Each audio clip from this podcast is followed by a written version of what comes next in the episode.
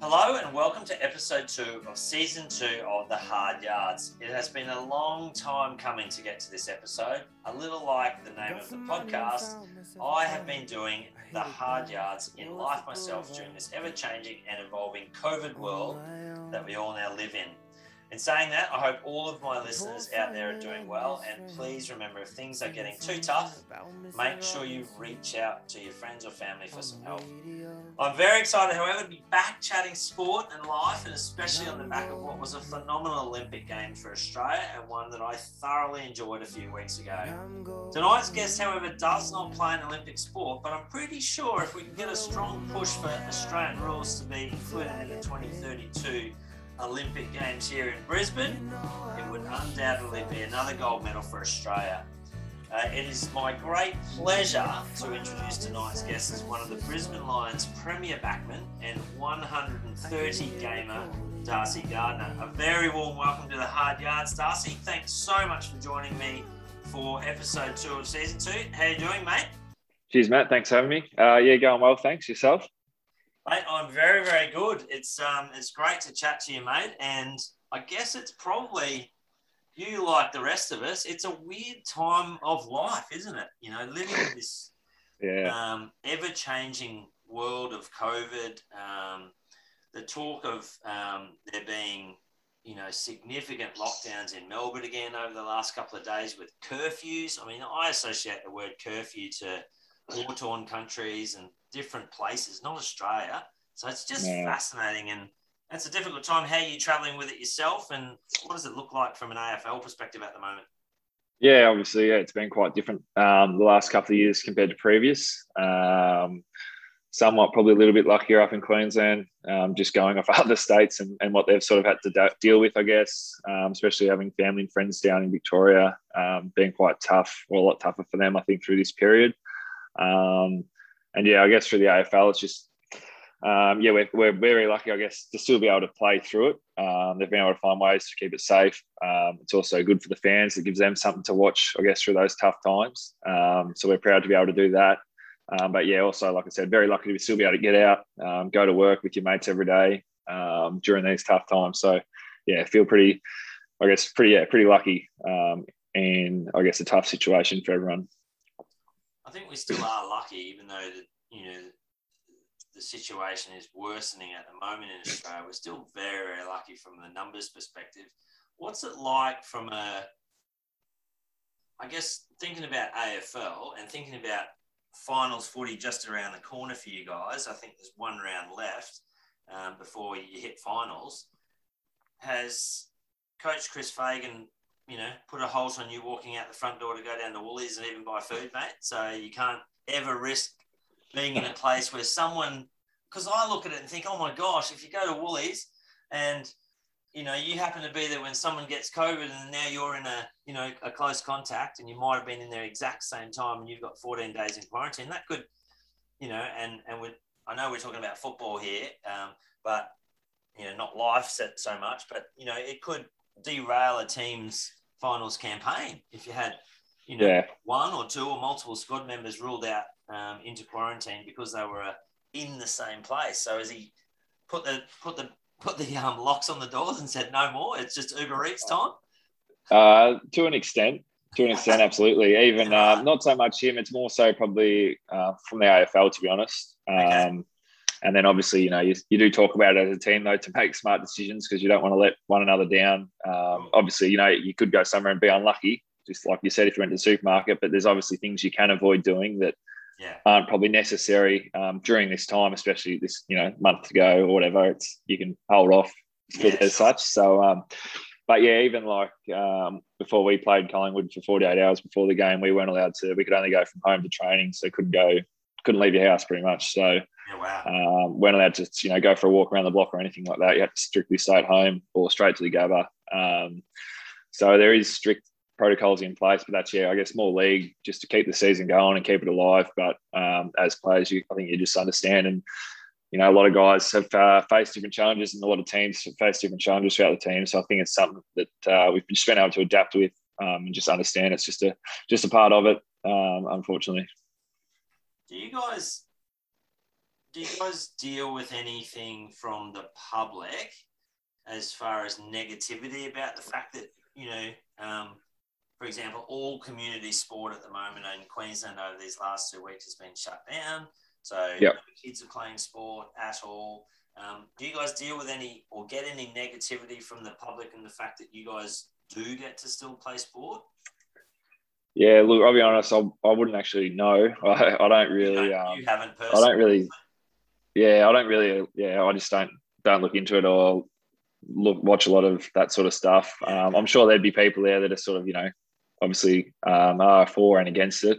Um, but I'll just follow follow whatever I've got to do and sort of, you know, worry about that. Um, if someone else wants to worry about that, then they can. But I've, yeah, just... Yeah, it doesn't really faze me or bother me. It's just, just, just is what it is, you know. Like whether we, whether we were playing, like we had to have a break last year. We just had to, you know, we didn't play. So when we can play, we can play. So um, yeah, I'm not too, like I said, I'm not too aware of it. I'm sure there would be something out there, but not, not too sure. Yeah, I think you know I found myself defending not just A F L, but you know the professional sporting codes that are still running in Australia at the moment um, today to a. you know, to, to, um, uh, with a lady in a discussion and, and, uh, she was adamant that, you know, it was ridiculous that certain things could happen, but, you know, professionals, you know, couldn't happen, but professional sport could still happen. I said, yeah, but my argument was that it's still a livelihood for you guys. It's still work. So, yeah. you know, if I don't, if I'm not allowed to work in my, my place of work, I'm not earning any money. I'm not able to support my family. I'm still not able to, you know, the, the bills keep coming, the, the mortgages keep coming yeah. and, uh, yeah. you know, the school fees keep coming. And if I'm yeah. not working, then, you know, that's a very difficult time. And I, and I just found myself defending you guys in that it's still a job for you guys. Like at the end of the day, you're still working hard and you're making a living out of what you do. So I still think it's got its place. And like you said, off the top, I think for us who are in lockdown, I think like the Olympics for me during the Brisbane lockdown period was yeah. the best timing ever. Yeah, yeah, absolutely. And, yeah.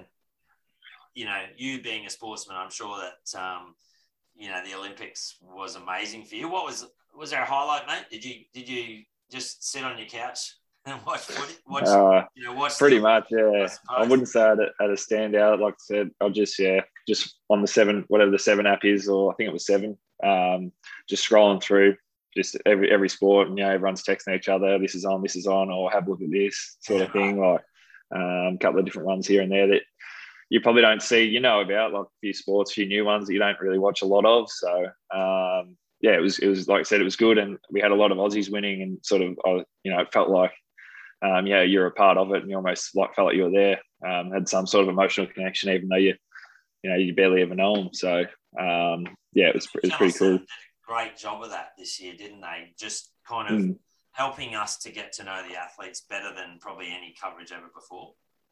Yeah, correct. Yeah, I think they did a good job with it. Like the broadcast and the people they had on there, um, the stories, I guess, they showed behind it, even post-race um, interviews or post-event um, interviews. Yeah, they sort of dove down into the person and, you know, a bit about their life and, and where they come from and all that sort of stuff. So, um, yeah, I think they did a good job. Did you find yourself... Um, really liking some of our athletes that you'd never heard of before? Like yeah, absolutely. Even just the um, camaraderie, even, you know, the, uh, what, what event was it in that decathlon? Um, like, yeah, can't say I've come across those two guys before, but um, just to see what Will and his mate over the line um, to get a bronze medal and the celebration he had, even though he didn't even win it, um, was pretty while special. He was celebrating um, while his mate was lying there dying on the ground, had no idea. Trying oh, to breathe. It was just um, awesome, wasn't it? You know, that was so, that was pretty yeah, late was pretty at night, cool. and I, I remember watching it with my son, who's who's this year just started to, you know, he made it to state champs for cross country for the first time as a fifteen year old, and so that sort of middle distance running, and Peter Bol yeah. and you know our fifteen hundred meter men and women in the in the main event as well, and just how oh just I thought the athletics team this year was so much better than it feels like we've had in athletics mm. in the past few Olympics, and to see so many get to finals and, you know, win medals in the high jump, that high jump, women's high jump, and, and even Starkey in the men's high jump, and yeah. to see the footage of the Aussie cricket team watching in some oval in Bangladesh where they just got flogged. Maybe they should have been practicing, but um, you know, they they uh, they just they just captured a nation. I think, you know, the athletes. Yeah, absolutely. Yeah, it's just I don't know, just empower, like such a broad thing, but it just brings everyone together in a way, um, which is pretty cool. And some incredible, I think, leaders of, of our team. So, you know, Paddy Mills and, you know, having watched, I think I've watched every one of those bronze medal matches for the Boomers over the last however many years, um, to see them win that match and see how Paddy led that team, not only the, the Boomers, but the Olympic team, I think, from, you know, start to finish of the campaign.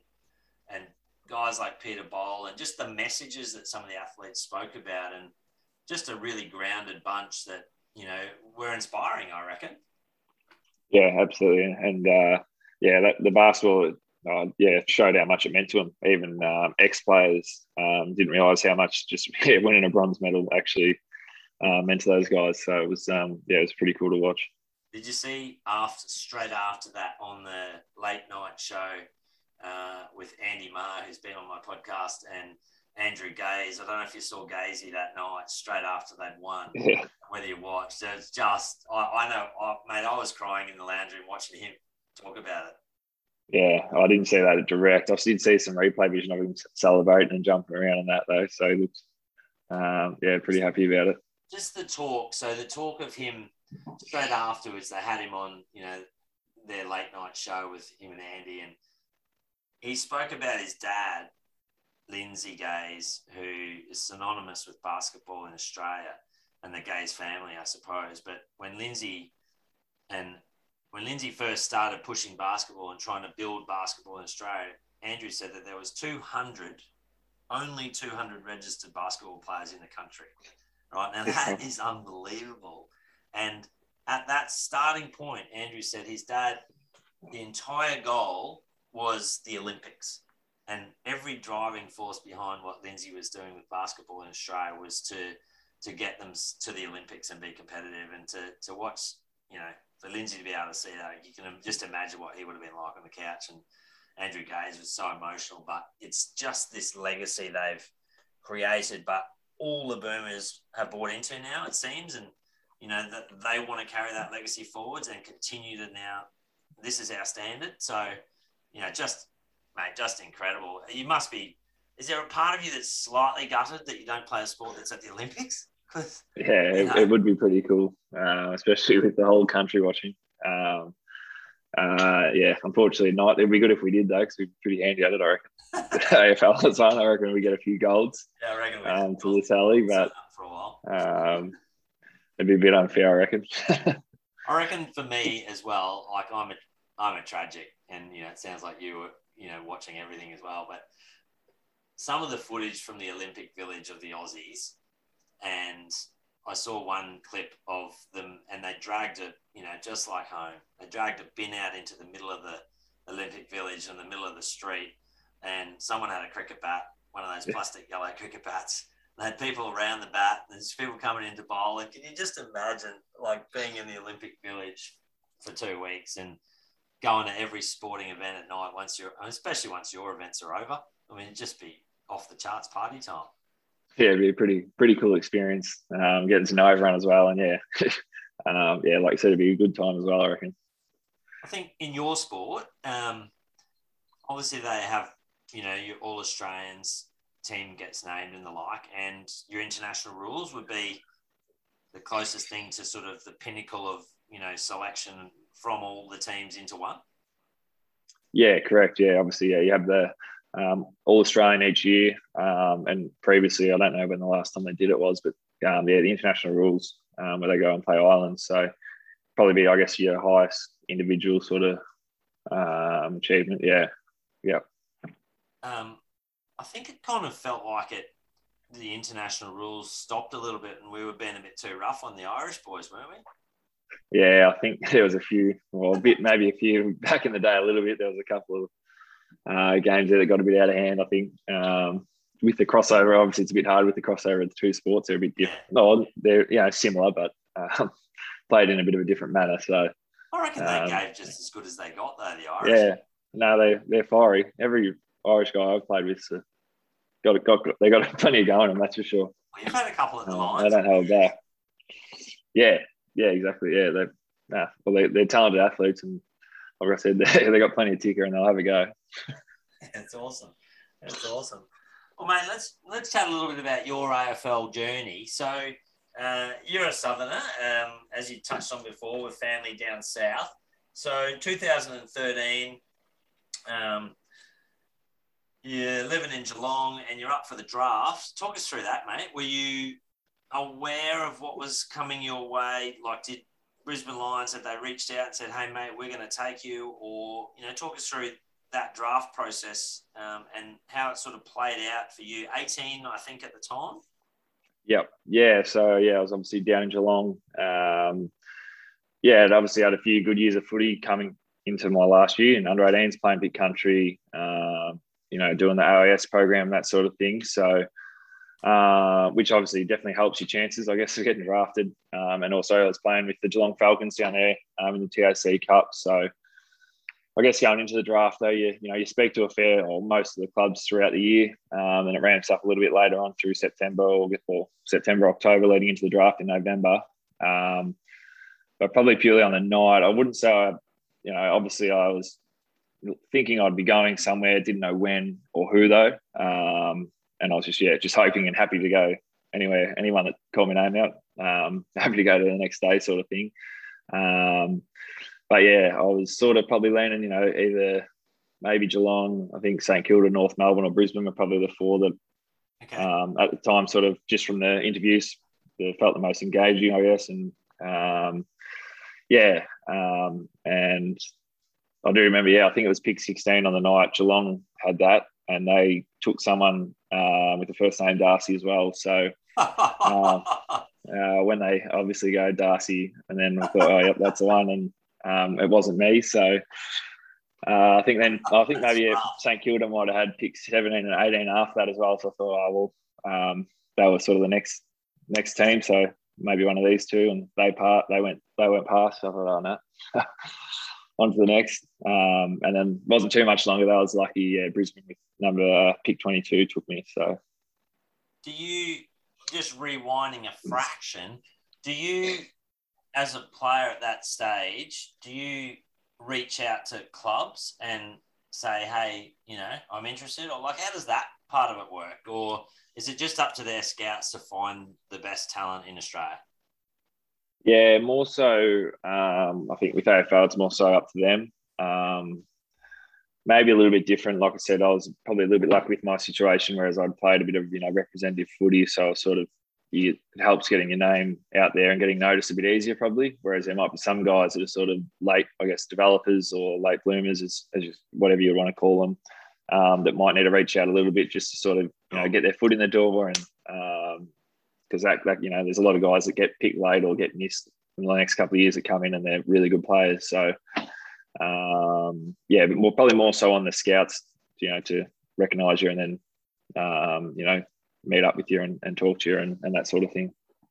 When your name gets called out and it's Brisbane Lions, there's just, obviously with what had happened in the last twenty minutes earlier, you're just pumped yeah. to hear your name get called out, I'm imagining, and, you know, it's thinking, right, I'm packing my bags, I'm moving to the Sunshine State, and yeah. heck is this going to be? I'm playing A F L footy. Yeah, absolutely. Uh, it was a massive, yeah, massive just relief um, and just, yeah, just pure elation, I guess, and then I was, I was pretty lucky as well. So we had a fair few draft picks go that night to Brisbane. Um, so I sort of sort of knew, knew quite a few of the guys. Um, and even Louis Taylor, who went six picks later, um, best mates with him. Um, so yeah, played Falcons with him for the last three or four years. So sort of pretty lucky that I was, um, you know, having to move away. At least I, you know, had close friends going with me, which made it a lot easier. Little Moz, he loves his golf. Yeah, he does. Yeah, he doesn't want one hit. So um, no, it was it was good. So, how immediate is your journey north then? Uh, yeah, so pretty much. I think mine was just a little bit different because I still had like a. Uh, I know this sounds a bit funny, but I think I had a school graduation that I had. It was the, the, sort of the next week or early next week, and Um, just wanted to, that, you know, they're not too pushy. They like you to finish those sort of things off. Um, pretty accommodating at the time, but um, I think it was on the Thursday night, and most of the boys were up on the Monday, the following Monday. Okay. Um, so it's yeah, it's pretty quick, but because it is uh, just before Christmas, you sort of go for two weeks, and you get the next two weeks off anyway. So um, for your Christmas break, so it's just sort of a little introduction, I guess. Yeah, sure. Um, and then you're back home for a little bit, and then back into it for the season. So. So given that you're eighteen, you're coming to Brisbane and you probably don't know anyone um, too much other than maybe a couple of the draftees that went with you. Yeah. Where do you stay? Do you just like lob in and say, hey, Brownie, have you got a spare room, mate? Jonathan Brown would have been uh, there at the time. He was there. Uh, didn't, unfortunately, get, get to stay at his, which would have been pretty cool at the time. Um, no, nah, I think... Oh, memory for the first, just for that first sort of few weeks, we were just in um, just in some apartments in Kangaroo Point, just not just down the road from the Gabba. Um, obviously, we because we didn't have cars or anything, so it made it a bit easier just to be able to walk to training. Um, and then yeah, after Christmas, um, just moved. The guys sort of split up and um, we built it out with uh, certain different players, um, okay. and just moved in with players, which which was good. Um, obviously, get you. Get to know everyone, and obviously when they go out and do stuff, you go out with them, so you get to know a few of the other boys a lot easier and a, and a lot quicker. Yeah, I imagine that's key, like a key part of the process, isn't it, to integrate you into the squad and get you to feel like you are part of the squad and get to know some of those senior players? Yeah, absolutely. I think that's almost one of the most important things, probably even more so, a little bit more important than your footy when you first get to a club. Um, just, you know, being comfortable, getting to know everyone. Um, Especially when you do move a long way from home, it's it's what you want. You don't, you don't want guys coming here feeling homesick. You want them to pretty much feel like they're coming to a, you know, their second home or a new home, I guess, um, in, a, in a big family environment. So um, it's definitely a big focus. Um, something that's really important.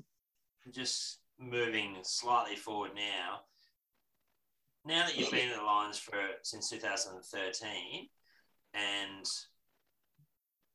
you see this process still happen through draft times every year.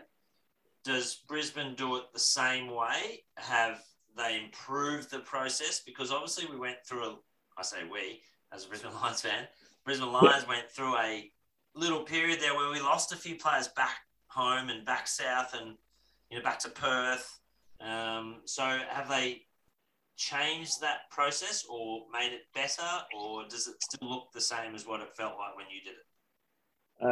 Um, maybe oh, probably a little bit different. Maybe just more, maybe a little bit more of just an emphasis on it, um, and probably the importance of looking after, like, you know, or just, um, yeah, like I said, probably more so the relationships side of things and social sort of event side of things, more so than footy when you first get there.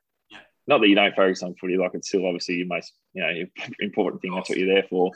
Um, but you know, just the, the getting, um, I think yeah, just socialising with everyone and just feeling welcome. I think it's probably just yeah, a bit, bit more of an emphasis. Um, um, and it's probably we've transitioned, I guess, a little bit into a younger group, so it's probably made it a little bit easier for everyone just to get along um, and feel a bit more together, I guess. Um, especially when guys are moving away from home, so. Probably just a few different little factors, I think, in there, but nothing probably too dissimilar. Yeah, okay. Yeah. If we go back to when you arrived, I think Mark Harvey was coach at the time, but Lepper, uh, Justin Leppitsch, who was obviously a premiership defender for the Brisbane Lions through their three-peat, um, and you were coming into the club. Were you coming into the club as you are now, as a, as a backman, or had you been playing sort of in different roles, you know, through your early or late teen years as you were becoming an elite A F L player uh, or Aussie rules player? What was that like coming in when you knew you were having a coach who potentially played your position? Yeah, um, yeah, obviously, like I said, under or through eighteen, under eighteens, now you get thrown around a little bit, but I was definitely um, seeing myself as a defender, I guess, and drafted um, with that, I guess, as the as the goal. Um, so yeah, it was it was pretty cool to be go, going somewhere um, that an All Australian, a champion of the club, premiership player, as you said, um, was coaching, um, especially like I said in, in my position as well. So um, I think that definitely definitely helped me a lot, especially um, you know playing quite early on in a um, team that did struggle a little bit. Um, so it just sort of helped, I guess, probably fast-tracked in, in, the, in the long run. I was probably better off for it. Yeah. Did, did he help you specifically, or, you know, because I imagine Justin, as the head coach, has got a number of other coaches running underneath him um, as assistant coaches. But yeah. Did you find that he spent time with you, helping you develop you personally? Yeah, he definitely, uh, I guess it is it is hard as a head coach um, to try and just, you know, you can't just work with the, the back line as such. Sure. Um, when, he, when he got an opportunity to, little things here or there, when you're just doing sort of little like technique drills, um, he'd offer, you know, his advice and and be good in that way. Uh, but like you said, we obviously had our assistant coaches that were your, were your back line, your specific line coach. Um, so I had Murray Davis um, then and Mitch Hahn through my early early few years. Um, and now I've switched back to Murray Davis now. So those guys are probably more the, um, you'd spend a lot more one-on-one time, I guess, with them um, just because they're more your specific area as such, if that makes sense. Yeah, for sure. So year one, you probably exceeded maybe what you thought as far as expectations of how many games you played. I think you played seventeen in your first year.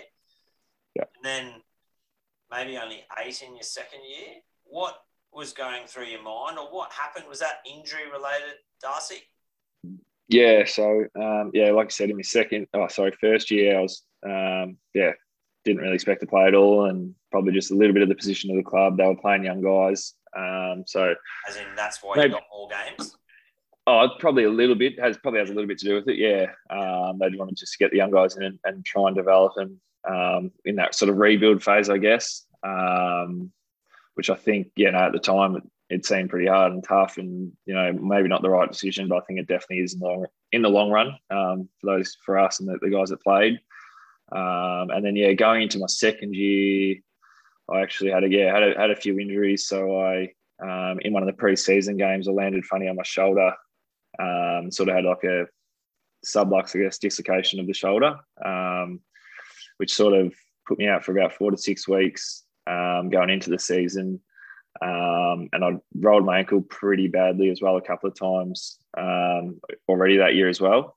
Um, so I sort of had a couple of niggles. And then when I was coming back, I sort of had a few games in the reserves, came back in. But, you know, you're playing, but you're not quite playing probably at one hundred percent. Like your, your body's not... um yeah you just you, you you're out there and you're able to partake, but you're just not quite uh I don't know how to put it, you're just not, you know, you, you know you've got stuff going on like here and there, you're just not quite moving around at one hundred percent. So um yeah came back and played maybe uh yeah like I said eight or so games, and then unfortunately um fully dislocated the shoulder again, um and that's when we sort of just called it for the year, um and ended up having uh ankle Um, reconstruction and shoulder reconstruction, um, just to sort of just call it and just get yeah, uh, just to, yeah. Well, I actually hadn't had any surgery until I got into the A F L, and I, I've had too much since. So, um, but um, yeah, just sort of called it there and get a clean bill of health. What was that like? Sort of, you know, the, well, the Brisbane Lions medical team nowadays, particularly, is renowned at putting players and getting players back on the park. I think Joe Danaher this year and and uh, Cockatoo, I think, is another one that, you know, has yeah. come to the club, and, and maybe even Link McCarthy, I reckon, um, probably didn't play anywhere near as much footy when he was at Geelong as what he should have, but he's been unbelievable, um, you know, in numbers of games played per year since he arrived at the Lions. So, but what's it like as a nineteen-year-old now, or nineteen, twenty year old, second year, and you've had a great first year, and all of a sudden you're, you know, not playing as many games, and you've suffered a couple of fairly significant injuries, and you're going under the knife? Uh, yeah, it's uh, obviously sort of your first probably significant sort of injury, like you said. It's, it is pretty tough. Um, you're pretty lucky, I guess, being in the A F L club. You've sort of got the best, Uh, like you said, medical support around you, um, and also sort of welfare support, I guess. So um, they do do a really good job um, of looking after you and sort of having that in the forefront of their mind, I guess. So you're not just sort of left left behind and yeah. um, left to defend for yourself, especially being in your second year as well, um, you know, away from home. So um, yeah, it was tough. Um, but like I said, yeah, definitely had plenty of support going through those that period. Um, and being young as well probably helped a little bit in a way, because I was sort of like, you know, it's just, I've still got plenty of, looking at it, I've still got hopefully plenty of footy ahead of me. Uh, just a small little bump in the road, rather than sort of being like, oh, could be the, could be not sort of going, or oh, it could be the end here. Um, sure. um, so I still sort of, yeah, I guess it was a little bit different then. Did you have those thoughts this year, early in the year, when you busted your shoulder in that game and you're down on the ground, and you would know, I would imagine it's the same shoulder, you know the feeling, and you'd be thinking the same. Did those thoughts cross your mind this year? Or was it really just the thought of, as you're getting helped off the ground by the trainer, I've got to get this last kick, because I've seen the footage. And one of my mates from our, our uh, group chat said, oh, you've got to ask him, was he trying to get a kick or was he trying to trip the bloke? Yeah, a bit of both, I reckon. Uh, I was probably pretty um, pretty annoyed at the time. And, um, yeah, I, I remember actually thinking I was, well, because I had to walk all the way across the oval, I wanted the physio to try and get the shoulder back in before I got over there, because it's quite um, uncomfortable walking um, yeah, with right. it out. Um, and he was trying, but he it just wouldn't wouldn't go for some reason anyway. So if it had got back in, I might have actually been able to lay a tackle or do something a bit more impressive for everyone. But um, yeah, you, I was probably just. Have you ever seen Lethal Weapon? Why didn't you just get the trainer to stand still and just, you know? I'll have to have a look at that. I have to show him actually in case that happens. Oh, Gibson, you know, he used to pop it out, pop it in. You know? Yeah. Um, um, were you no, I don't. Worst? Were you thinking? Oh, did, did not, it cross your mind, or this could be, you know? Not probably, not probably that, not probably yet, um, or at that point. I, I was just thinking like, like, like surely not again. Like I have, it's been pretty good um, for like you know, I hadn't didn't have any sort of um, issues with it leading into the game. You know, like sometimes you know if you've heard a little bit, you know, you, and you expect at some point something might happen, then you're sort of like, oh well, it was just out of the blue this one, so. Um, and it's pretty innocuous. There wasn't a lot in it. Um, just the awkward falling. Um, but so I was just sort of thinking, yeah, it was a, it was a, it was a weird one. But then I, then I think, yeah, I, I guess because it was early in the year as well, I sort of once I got inside into the rooms and got it back in, I sort of started talking to the physio straight away, like trying to think about uh, where to mm. in terms of the season, like you know, thinking of time frames, what should we do, sort of straight away, and trying to move on straight away rather than worrying about it. I think, yeah, right. So, So even um, in the rooms, you're already planning the rehab process and and and for your mind thinking, okay, it's not the end of footy this year maybe. I, I, I've got enough time because it's early enough in the year that I could potentially get back for, for finals footy, because I guess you're kind of thinking that Brisbane at that stage of the year, you're still probably, even though you didn't have the greatest start to the season, you're still thinking you're going to feature in finals. Yeah, that's one hundred percent, one hundred percent the case. Um, Yeah, I was thinking, well, I was trying to count out the whatever round it was and how many rounds there were left and weeks there were left until the first week of finals. Um, if I, I was thinking at the time, because, you know, sometimes you can leave them, um, for, say, four to six weeks and just try and strengthen it back up.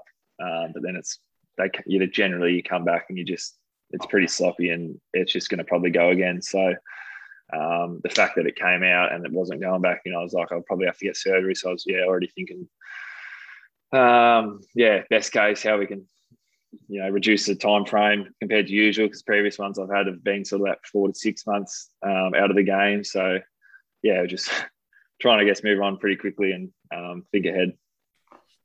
What is it actually like pain-wise, A, when you do it, and then I've got to think it's got to hurt putting it back in. I mean, I've never dislocated anything other than a couple of fingers. And yeah. I just pop those back in and it's not too bad, the ones I've had. But what's it actually like? And, you know, then afterwards, once they pop it back in, is it still absolutely going at you? Like, have they given you some medication at that point or? Yeah, it's um at the time, it's sort of a little bit of uh, doing it. Like when you do it, obviously it's not, you're just sort of more in a bit of shock because you're sort of like, just like, you know, it's just not sitting where it's quite meant to be. And you're like, what's what's going on here? Um, and then, like I said, yeah, it's just more the, because it's not in the spot when you're walking and moving, like little jolts and everything's just sort of banging on it. Um, and it is, uh, the painful part is probably when they try and do it and it doesn't go, because you put a lot of pressure through the whole thing trying to pull it, and oh.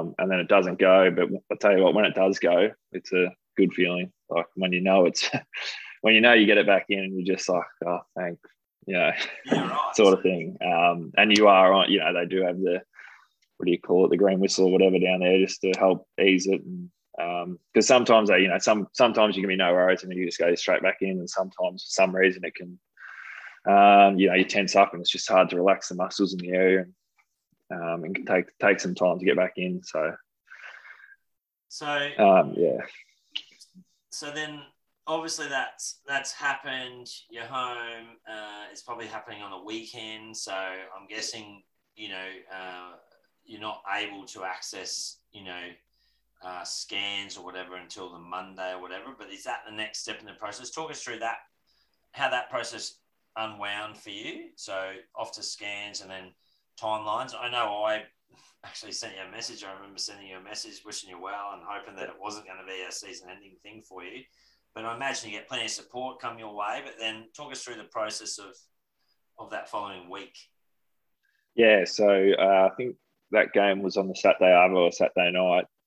Um, yeah, pretty much you just, like I said, nothing's really open on the Sunday, so you just take it easy, um, just at home chilling out and that, um, and then yeah, back into the club Monday, um, go and get your sort of scan that morning, M R I um, I had on it, um, just to sort of get the full extent of the damage, and um, sort of you get those results back, you know, Monday Arvo, um, and then go in, and that's when you sort of see the physios, and pretty quickly you'll, you know, sit down and you'll know what what option you've really got to go ahead with, whether you rehab it um, at the club sort of thing in the gym, um, or whether surgery is probably the best option. So uh, with this one, obviously the timing of it, um, and knowing that, you know, potentially I could get back, we obviously had to move pretty quickly. So I had, uh, yeah, the M R I Monday, and then I ended up having surgery the Wednesday morning um, post it. So yeah, try not to mess around obviously, because, you know, the, at this time of the year, like I said, the, you know, a week later is pretty crucial in, in your recovery um, with this sort of injury. So, yeah, straight into straight into surgery on the Wednesday. It's um, it's one of those things that probably fascinates people. Well, maybe it doesn't fascinate everyone like it does me, but I'm always interested in the fact that, you know, it, if it happened to me, for example, as a professional golfer that isn't a part of an organisation and a, you know, a, a national sport like you're playing, uh, that process is going to be a lot slower. Yeah. So, you know what I mean? Like I, I'm not going to probably be able to have be on the operating table on a Wednesday morning. Nah, yeah, I think it, yeah, it would be quite. Well, obviously, I'm not too sure because I haven't, you know, I've always sort of once I've been injured, been in the A F L system, so. But I could imagine, yeah, it wouldn't be as swift. Um, even my family and friends that had stuff done, you know, they sort of say it's been sore for a while and it takes a few months for them to actually sort of have to get the, uh, you know, whatever they have to get done to it. So and even just um, we're pretty lucky. Getting your appointment. So I guess, yeah, that's, you know, that's that's a big part of being in the organisation. And I guess clubs play, pay big money for you guys to be on the field as well, don't they, you know? And yeah, yeah. Part of their... I guess their financial structuring is that they've got to be able to understand that injuries are coming and they've got to be able to manage it and pay for it and get treatment and care plans in place for athletes. So what happens after the surgery? What have you got? Have you got a significant period of downtime where you're not doing anything for a couple of weeks, or post-surgery? How long is it before you can start on your rehab work? Yeah, so I was, uh, I don't like sort of sitting, sitting around doing nothing. Um, especially when, you know, the season's on, the boys are playing, uh, it makes it a lot harder.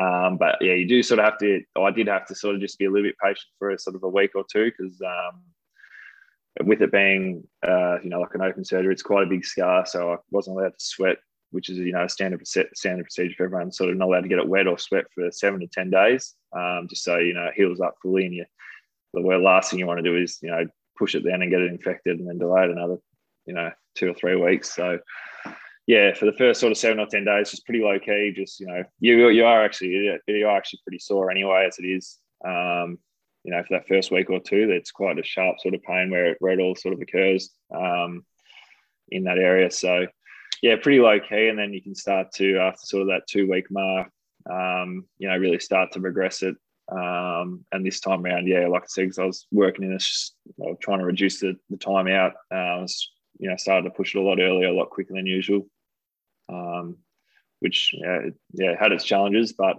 um, you know, with the team I have, it, um, you know, it was done done very well. So I was pretty happy with it.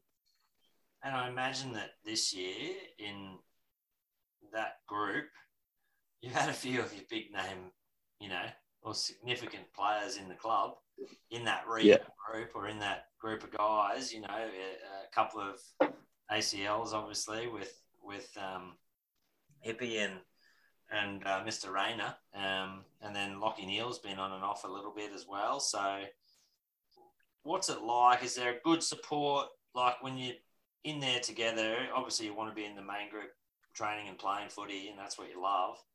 But is it pretty... I imagine it's pretty good to have a bunch of guys in there that are all pushing and making sure that you're not, you know, missing anything on the on the way or shortcutting. I imagine you still push each other along.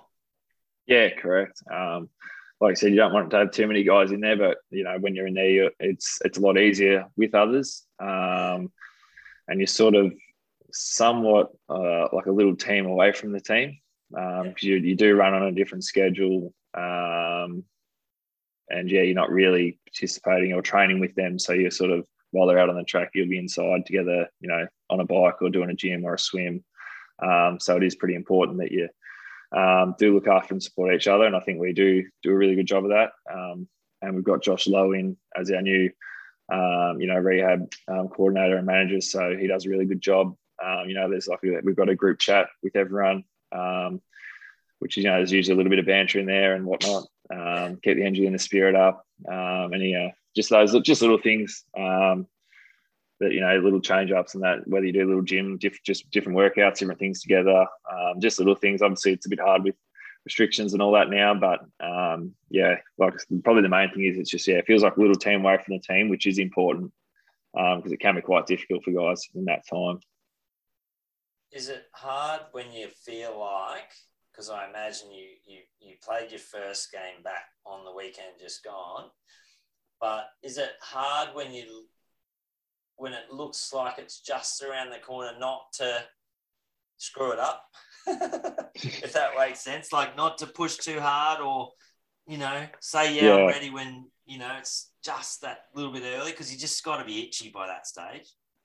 Yeah, one hundred percent. Um, I probably... Probably been through it a few times, so I've sort of, you know, learned a little bit um, in that regard just to, you know, yeah, like I said, just sort of work, work your way into it and, um, you know, that smarter, you know, not harder sort of attitude, I guess, a little bit has to come into it um, at the end of the day. So, um, yeah, we, yeah, just make sure you've um, ticked all the boxes that you needed to. Um, and yeah, you don't want to, you know, if someone's saying, no, you shouldn't be playing and you're saying, yes, I do. And then you know yourself, you're, you're going to feel like a bit of an idiot. So yeah. Um, yeah, definitely right in that regard, just to um, sort of work your way into it and just make sure you tick all the boxes because you'd hate to sort of push it, like you said, for a week and then miss, you know, four or five weeks when you could have waited a week and play those four or five. So yeah, sure. um, I think you sort of learn from other, even other people's experiences that happens too, that it's just sort of not worth it um, sometimes. What's the... I mean, we, we read about it all the time as, as followers of the game and all sorts of sports, I guess. We read about it that, you know, you know Darcy Gardiner is going to undergo a fitness test ahead of this week to see whether he can come back or not. With a dislocated shoulder, what does that look like, a fitness test for you to be able to get out on the park and for that final um, big tick to say, yeah, he's good to go, coach? Yeah, I don't think there was, well, this time around, if it did say it for um, the week, you know, week gone, um, or my first game back, there wasn't really anything, I guess, specific. I just sort of had to be able to, oh, it's pretty much sort of a month build up, like, you know, just be able to do solid sessions, you know, you know that month leading into playing that first game. Um, Does that mean like, that, you know, being like in your contact sessions, you know, you've got to be able to take a bump, you know, you, yeah. you've got to be in yeah. marking contests, be able to, you know, for you, spoil and all those sorts of things. Is that kind of what the fitness test would look like for you? Yeah, one hundred percent. Those are things you sort of progress through that probably last month um, and ramp up. So, um, yeah, a lot of, oh, not a lot, but a little bit of tackling. But, yeah, a lot for me, more so that overhead stuff, spoiling, marking, Um, I've just got to, I've just got to be honest with myself whether I feel comfortable doing those things um, leading into that sort of last week, um, and then just getting through the main training, I guess, um, is is the last little step. But yeah, um, you know, we, we built that up, um, I guess, over those few weeks leading into it. So I was quite confident going in um, that you know I was I was solid, um, good to go, and and could put my hand up for selection. So yeah. Do they spend any time teaching you how to fall on the ground, mate, so you don't do it again? Uh, there's actually, oh, I didn't actually do a lot of it, but it sort of did speak a little bit about it, yeah, to right. be honest. Just you, you're, and even um, speaking to Lowy about it, you, I, was, I was speaking to him a little bit about it during the game. You sort of are a bit more aware of it, and you actually probably sort of do things a bit smarter sometimes in a way, like you, um, rather than just sort of, you know, falling over or diving and that, you actually sort of stay, you're like, no, actually, I might keep my feet here and, um you know yes yeah some things sometimes you know you've got to dive and whatever and be desperate in that, but um it can actually I felt feel like it can actually work in other ways where you can be a bit smarter, and you've probably got to be a bit smarter with your positioning when you're approaching a contest, um in terms of using your feet a bit better and your footwork, because you don't want to be re- you don't want to be reaching, um putting your arm, you know, just whacking it out sort of thing. You want to get your body in a good position so you're stronger, um so yeah it can Yeah, so yeah, it can lead off to a few different ways, I guess. But. Potentially helping helping you develop into being a better player, potentially. Yeah, yeah, exactly. So that, those are little things you you look into it to try and, I guess, little positives that you can try and get out of um, something um, that, you know, you don't really want to happen, but if it does, you know, there's nothing you can do about it. So you just got to find ways to, to get, yeah, get things out of it, I guess. And, mate, here's the tough question. You played... First game back on the weekend. A, how was the match fitness? B, how would you rate your game out of ten, mate? Yeah, um, an honest out of ten would be probably a five to a six. Yeah. Um, I was definitely a bit rusty. Uh, I saw you have a couple of short kick options that, mate, you'd probably won over, I reckon. Yeah, there was one where I would just sink the, sink the boot into it, that's for sure. Um, match fitness wasn't actually too... I wasn't too bad. I was I was a little bit getting a little bit heavy in the, late in the third quarter. Um, just as expected, it's just gonna it's gonna happen. It's nothing you can really do about that. Um, but yeah, match fitness actually felt all right. It's just probably a little bit of game sense, and when you do get a bit tired, a little bit of technical stuff, or get, getting a little bit sloppy, and just if you're getting a bit lazy, I think um, you know gave away a couple of free kicks I wasn't too happy about, and just a couple of contests that I would, I'd usually expect myself to do a lot better in. Um, so. Uh, but that's all right. We we had a good look at him. Uh, you know, when was it? What's today? Yeah, had a good look at him today, actually, on Monday um, after the game. And um, yeah, definitely feel like I'll be better off for it um, just next week. So, oh, absolutely, yeah. absolutely. I mean, you've been been out of the game for a while, so it's it's almost like a round one. You know, if you think back to yeah, yeah, you know, the Lions round one. Um, you know, there's a few few people in the same boat. We'll be better for it. So.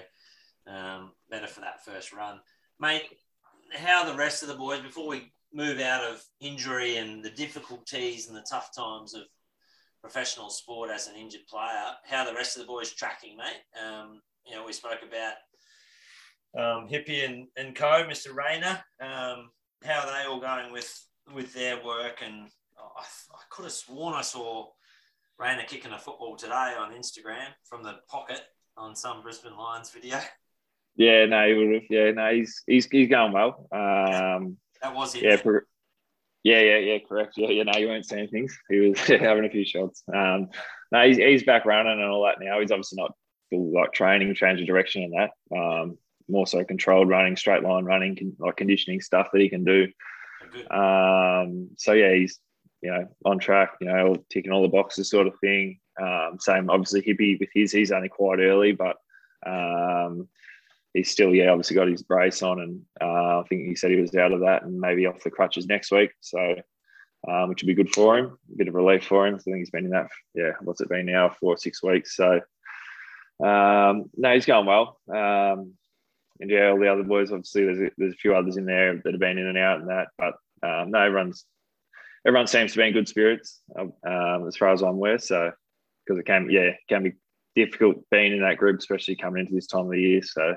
Must be nice to, um, you know, it must be nice to, like you say, just get past the stage into that next stage and off the crutches to, you know, not needing them. And, you know, obviously for Cam Rayner to be able to start, you know, doing fitness and building, I reckon I've never seen him fitter than the start of this year. Like, I think in the years he's played so far, I reckon it was the fittest and, you know, um, trimmed down as I've seen him. Yeah, one hundred percent. He was definitely, yeah, and he's in the best shape he's been in since he's been at the club. Um, and it was it was translating to what he was doing out in the field early before he did get hurt. So, um, no, I've got no doubt we'll see him like that next year, you know, even times times ten. Um, I hope so. So um, yeah. It'll be pretty exciting. Yeah, absolutely. Now, mate, let's talk a little bit about the Lions then, as we sort of wrap up. Um, I think it's fascinating. We spoke about Justin Leppitsch being at the club uh, from two thousand fourteen to two thousand sixteen. Uh, and if we look at the timeline of two thousand fourteen, which was your first year, the Lions came fifteenth. In two thousand fifteen, they ran seventeenth in the comp. two thousand sixteen ran seventeenth in the comp. The much talked about Chris Fagan joins the club in two thousand seventeen, and the Brisbane Lions come last. Then in two thousand eighteen, you still run fifteenth, and then all of a sudden, two thousand nineteen, two thousand twenty, you go from last fifteenth into second, second. What on earth happens to make that happen? And is it a process of Chris Fagan arriving and then starting to go, right, I need to strip things back in the club? Like, what did you see happen that made you think, okay, this guy knows what he's doing and we will go in an upwards tra- uh, trajectory? And you obviously have. So what, yeah. what on earth? um, yeah, no, it's a good, if you know. It's a good, very good question. Um, obviously, I probably won't be able to. I'll miss a few things, and because uh, yeah, there's sure. probably quite a few different factors um, into that resulting. Uh, but yeah, you, you are pretty right with him, sort of, I guess, stripping everything right back. Um, I remember when he first first got here. Um, he, you know, I, he caught up with everyone, all the players one on one, just to get everyone's thoughts on, you know, what's been going on. You know, why things are happening, how, like, you know, how things have been operating, or all that sort of thing, how everyone's feeling, what they think it should be like, um, all those sort of things, just anything pretty much.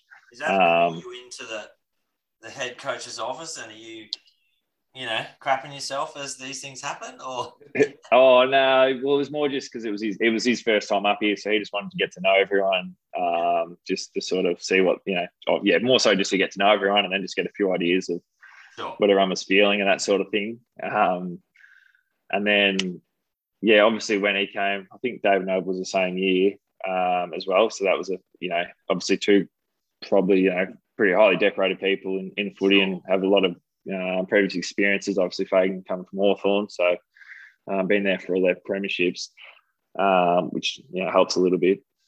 Um, but yeah, probably just stripping it right back. And, and like you said, our results for those first two years, I think, dropped or were similar. Um, but I think as a team, we, we probably even, I don't know if we went younger than what we were previously, was maybe a little bit of that. Um, and then um, I think it's just that, you know, new coach, new game plan, um, new players. Obviously, we had a few players traded in over that time as well, more so trying to get that experience. So we sort of balanced stuff a bit better. Um, and it probably just... Yeah, correct. Yeah, Hodgie. Um, and it, so it probably just takes a little bit of uh, that sort of, you know, it does take probably two or three years that to sort of form, I guess, and gel together um, and understand what works and what doesn't. Um, things just like, you know, standards, even little things like standards, trademark stuff around the club, um, just becoming a bit, probably a bit more professional um, as athletes and footballers um, was probably a big thing. Um, and just leadership around the whole team, I think, uh, was a big focus, and it sort of definitely grew and improved. And a lot of guys have, you know, stepped up in that area um, through that time, um, on the field and off the field. Um, it's probably been a big thing. Yeah. Um, as in the as yeah, in the, the leadership group taking ownership over, making sure that, you know, it's a group that is not just on the field, but off the field, away from footy. They're what caring more for each other, caring more for each other maybe is the right or wrong term, but you know, investing in the lives of each other off the field as well, so that when you're on the field, you feel like, I'm not going to let my mate down? Yeah, yeah, but yeah, definitely a bit of that. So you've got that trust there um, that you you know you do have on and off the field, um, and also yeah, just probably a little bit yeah, like you said, with that care. Um, Fags has a strong focus on that, you know, becoming a good person as well, not just a good footballer. Um, so a bit of life outside of footy, um, going out of your way to do things for others, um, a bit of that sort of, I guess, thing, if that sort of makes sense along those lines. Um, which when you do those, I don't know, just it seems to be the way when you do those sort of things, it all sort of comes together when you're out on the footy field, and um, yeah, it seems to work work for us. So pretty good advice for life for everyone, and you know, all the listeners listening in, that you know, hey, if you're if you're a good person and you and you have opportunity to help someone else and you do it, that kind of life respects that, and you know, pays it back in. in space, yeah, in a way, and maybe not maybe not directly or in the next five minutes, but I, I just believe in that as well, and I think that's a, a great ad, and, and he's he's certainly got a reputation as being someone who's, you know, through the other boys who've been on the podcast, he, he picks up the phone a bit, you know, and yeah, makes sure that his players are going along okay and that family's going along okay. It seems to be like the Wayne Bennett's and the Craig Bellamy's of the world, and these elite coaches, seems they all seem to have that trait. Yeah, yeah, one hundred percent right. Um, like I said, when he it probably started on that first first day he got here, when he caught up with everyone face to face individually, like he, you know, he didn't have to do that. He could have just, you know, got in a team group and just sort of gone, nah, we're going to do it this way and my way, rather than getting everyone's opinions and yeah. um, ideas on how things should. I guess, I guess sort of giving the players a bit of a voice has been a thing over the sort of the last couple of years, rather than just going, nah, it's, we're doing it this way, you can get stuff sort of thing. I know, I know I'm the, I'm the boss, I'm the, you know, I know everything. Um, yeah. It's nothing like that. Um, and then, yeah, like you said, he, he does do it, you know, throughout the year, um, just the call, or you'll either go around to his house um, to have that individual catch up, um, just to check on, like you said, things um, with your footy, and then also outside of your footy with your family, and um what what you're doing outside of the club, and and that sort of thing. So um and it's good to see it. Obviously, you know, you can always just come and do it once here or there, but to continually follow up with it and actually feel like he cares about it um is probably another thing, I think. And you reckon that that's, I mean, you would think it has to have an impact on, you know, players. We spoke about it earlier, players wanting to go back home, Um, who the interstate players have been drafted in, whereas now it looks like it's a it's a destination club that club players want to come to, want to get drafted to, want to get brought into.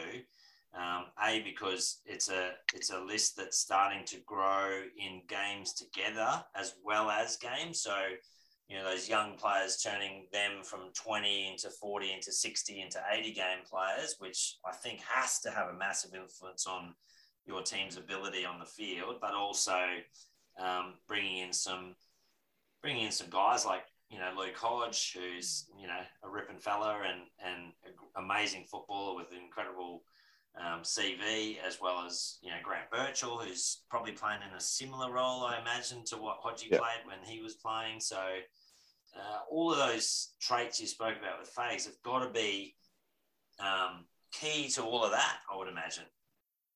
Yeah, absolutely. Um, it's sort of a, I guess, a flow-on effect to everyone.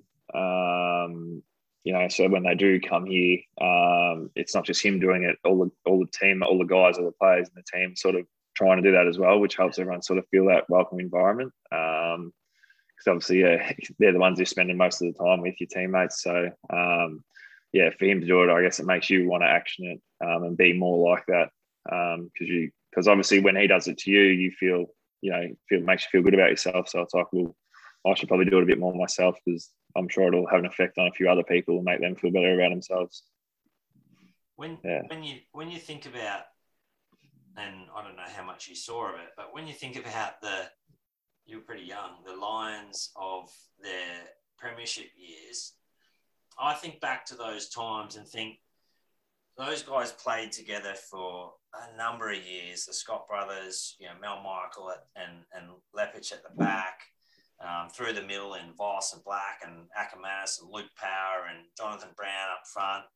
um, Chris Johnson down the back, Darrell White, all those guys, you know, that were synonymous to the same team year after year, um, Harty, and, you know, it just seemed like wherever they were on the field, the other guys in the team kind of knew the traits and kind of knew what Simon Black was going to do when he put his head down and in, in and under the football in the middle of the park. They knew where his hand pass direction was going to go. And it was almost like Blackie didn't even have to look. He just would go and the other guys would know where it was going to go lap and it'd be running forwards and know that that hand pass was going to come out. Is, is that something that you guys train, for one? Do you train those little disciplines of, okay, well, when the ball goes here or when we've got this happening, you know, we want to be moving in this direction? Is that something that's trained, or is it just learning through playing with your teammates for a consistent number of seasons that you know that that's how they play? Uh, yeah, it's probably probably a good balance of both, I reckon. Um, def- definitely something you train um, and train a lot of, a lot of simple things like, um, like you know, like I said, with that handballing, Blackie handballing it out, we do a lot of that. When you just pick it up, there should be someone sort of in your ten to two in your vision there to receive it, um, to support the ball carrier. So you, you can pretty much handball it without looking, and it's on almost on the receiver to be there. Um, you've got to trust they're going to be there for you to to give it to. Um, And yeah, a little, lot of lot of things like, you know, forward leading patterns and that sort of thing. So you, there should always be someone either leading up to you or out the you know out the back sort of thing. The little things you work on um, when you're going forward with the footy, um, and then yeah, I guess yeah, that's probably yeah probably it really. Like, um, and, I imagine- and then obviously a little bit of that working together and learning what you know some guys' strengths and weaknesses are helps helps as well in that area. Yeah, that's what I was just going to say. So understanding. You know, I would imagine having complete understanding of which foot's the dominant foot as well. Yeah. So, like, you know, when you've got the football, um, knowing that your right foot is your dominant foot, and you want to be able to then, if you're up the field, you want to be able to move into the space that's that's gettable for you with your right foot, I'm imagining. Yeah, yeah, correct. So, obviously, if you know you've got Yeah, like I said, myself, you, you'd probably, you know, create, you'd work away and then come back to create that space where that right foot is probably going to roll onto, um, or vice versa. If it's Richie or Birch kicking, you know, they're left footers. So, you know, you do the opposite. You'll sort of go the other way and then come back so you can open up that space. Um, because obviously it's a lot easier for those guys when they're rolling or wrapping around onto the your preferred foot. Um, so, yeah, just things like that um, that you just sort of, yeah, you learn over over playing, you know, over the course of, I guess, of a couple of seasons of playing together and training together. It it fascinates me, the left foot, right foot, dominant foot.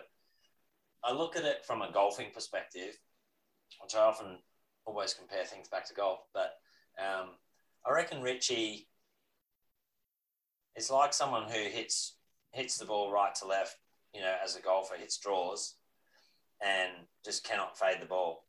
Is he like that? Like, his draw is his left foot and there's no way he could he could get his right foot to really work, or just very, very occasionally when he has to? Uh, yeah, very, very occasionally when he has to, if even. Um, I'm, not even sure, I'm not even sure I've seen him kick on it, to be honest, in my life. Uh, not that he, to be honest, not that he has to, because he can just... His left foot's Yeah, on. He manages just to get himself, even if he's stuck on his right, he can just get himself out of trouble and just one step kick at sixty off his left. So, um, unfortunately, not all blessed like that. But um, who's the best, you reckon, in the team? I've got my thoughts on it. Um, uh, as far as both feet go. Ooh, it's a good, good question. I reckon close, uh, probably Zorks. I reckon yeah, okay. Zorks or. I was thinking. I was thinking Link McCarthy. Yeah, no, that's a, that's a good one. He's he's he, and he's yeah because he, he can kick him flat rather than a loopy opposite like most of us.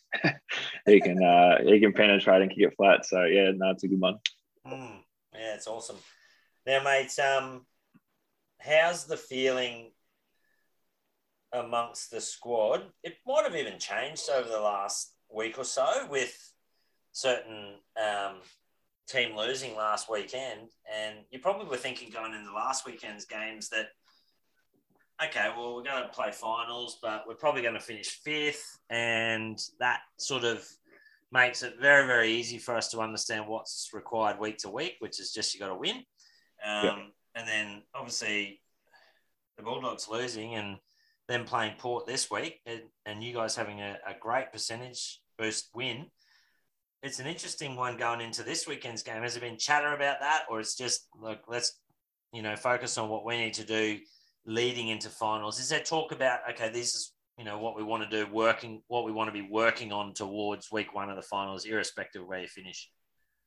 Um, yeah, it's a, it's an interesting one. It's it's probably, you know, you do definitely talk about it a little bit. It's hard not to. It's just the reality of it. And yeah. something you got to, you know, it's it's a good thing to actually be, you know, to have, I guess. Um, It's a bit of a unique situation, though, because obviously um, with the draw out there, they're playing Friday night, so we'll pretty much know um, before our game uh, what you know what can happen and what can't. Um, regardless of that, though, it's not going to change the way we go about um, playing on that um, Saturday night, whether um, Doggies win or lose. Um, and obviously West Coast, you know, they're playing for a fair bit as well, because they're just they're outside of the eight now, so. Um, you know, if we don't, if we turn up with the wrong attitude, so it's all just pretty much comes down to attitude. If we turn up with the wrong attitude, um, you know, you'll, you'll get found out. But yeah. um, definitely hoping that Port Adelaide do get up um, by a bit. But um, yeah, well, we'll just we'll just wait and see. So, well, imagine if they win and you guys win, because the percentage is quite small now. Is there any of those, you know, um, mathematical geniuses within the club would figure it out, a bit like the fifteen hundred metre runners in that decathlon final event? They knew that it was eight point seven three seconds or whatever it was going to be. Um, is there any mathematical geniuses or players in the club that have done all the math and said, all right, well, Port need to win by this and we need to win by this? Uh, I haven't heard anything yet, but uh, there definitely would be, I reckon, discussion, and there'd be a couple of guys that could figure it out pretty quickly. Um, I don't know, yeah, I don't really get how the percentage works, or... I know, like I said, I think it's only one or two percent, so it doesn't feel like much. But I don't know. I think I've heard maybe it might be, you know, five or six goal swing. So wow. potentially, you know, Port need to win by three, and we'd have to win by three as well, or something. Or, you know, they can win by a little bit. You'd have to win by more. I'm, I'm not too sure. I think it's something along those lines, though. Yeah. I didn't expect it to get that close, though, from the weekend. So that's how much I know about it. Even though we won by that much, I had no idea we'd even. Um, yeah. Even I think I think the Doggies lost before we, we played. I think they were in the early arvo, but I didn't even like you know I didn't even think about that going into the game, thinking, oh, you're a chance to actually get within that. I had no idea. So I reckon it must. I reckon um, it must be over the entire year, is it? I think it's yeah. percentages. You know how much you've beaten opposite teams by on a cumulative average over the entire season.